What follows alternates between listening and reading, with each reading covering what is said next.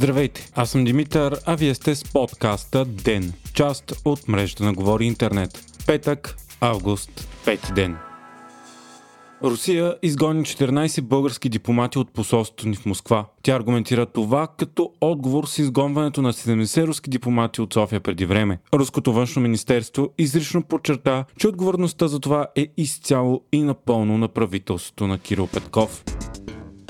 Правителството на Румен Радев продължава чистката на кадри на доскорошния кабинет Петков от администрацията. Този път бе освободен шефът на НАП Румен Спецов. Пред БНТ самият той заяви, че е бил уволнен по политически причини. Служебният финансов министър Росица Велкова го е извикала тази сутрин и му е съобщила, че го освобождава по политически причини, а не заради работата му в НАП. Официалната версия на служебното правителство обаче е, че го освобождава заради неизпълнение на задълженията. Той бил давал разнопосочни данни за очакваните данъчни приходи за 2022 година.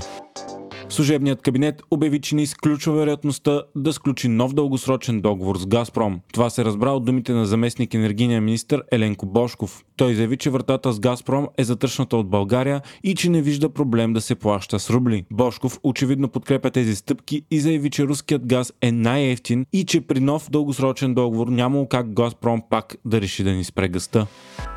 Бившият премиер Кирил Петков използва днес Facebook профила си, за да отправи сериозна критика към действията на служебния кабинет, който още от първите си дни прави мащабни кадрови промени и отменя решения на редовното правителство. Петков заяви, че не се прави нищо за диверсификация на газовите доставки, връзката с Гърция, газта от Азербайджан и корабите от САЩ с втечнен газ, но за сметка на това се говори за Газпром и дългосрочни договори с руската компания. Той критикува и необяснимото сменяне на шефа на НАП, промяната в правилата за влизане на България в ОИСР, подновената работа на току-що спрения замърсяващ ТЕЦ Брикел и въвеждането на маски на закрито в София. Продължаваме промяната. Може да успее да се регистрира като политическа партия в нужните срокове, след като прокуратурата не възрази по делото за регистрацията й. Съдът трябва да се произнесе до 2 седмици или най-късно до 18 август. Ако партията все пак не успее да се регистрира официално на време, тя отново ще се яви с партии и мандатоносители, както бе и на предните избори.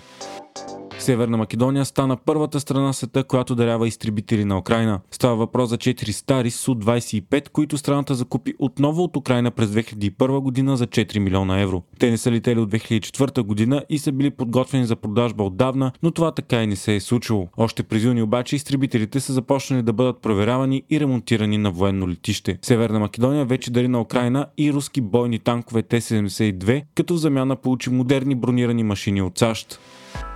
Китай реши да санкционира Нанси Пелоси и най-близките членове на нейното семейство заради нейното решение да пусти без предупреждение Тайван. Страната призова и посланиците на Япония и европейските страни от G7, за да изрази пред тях остър протест срещу изявлението на групата тази седмица, в което G7 изразиха безпокойство от начина, по който Пекин реагира на посещението на Пелоси.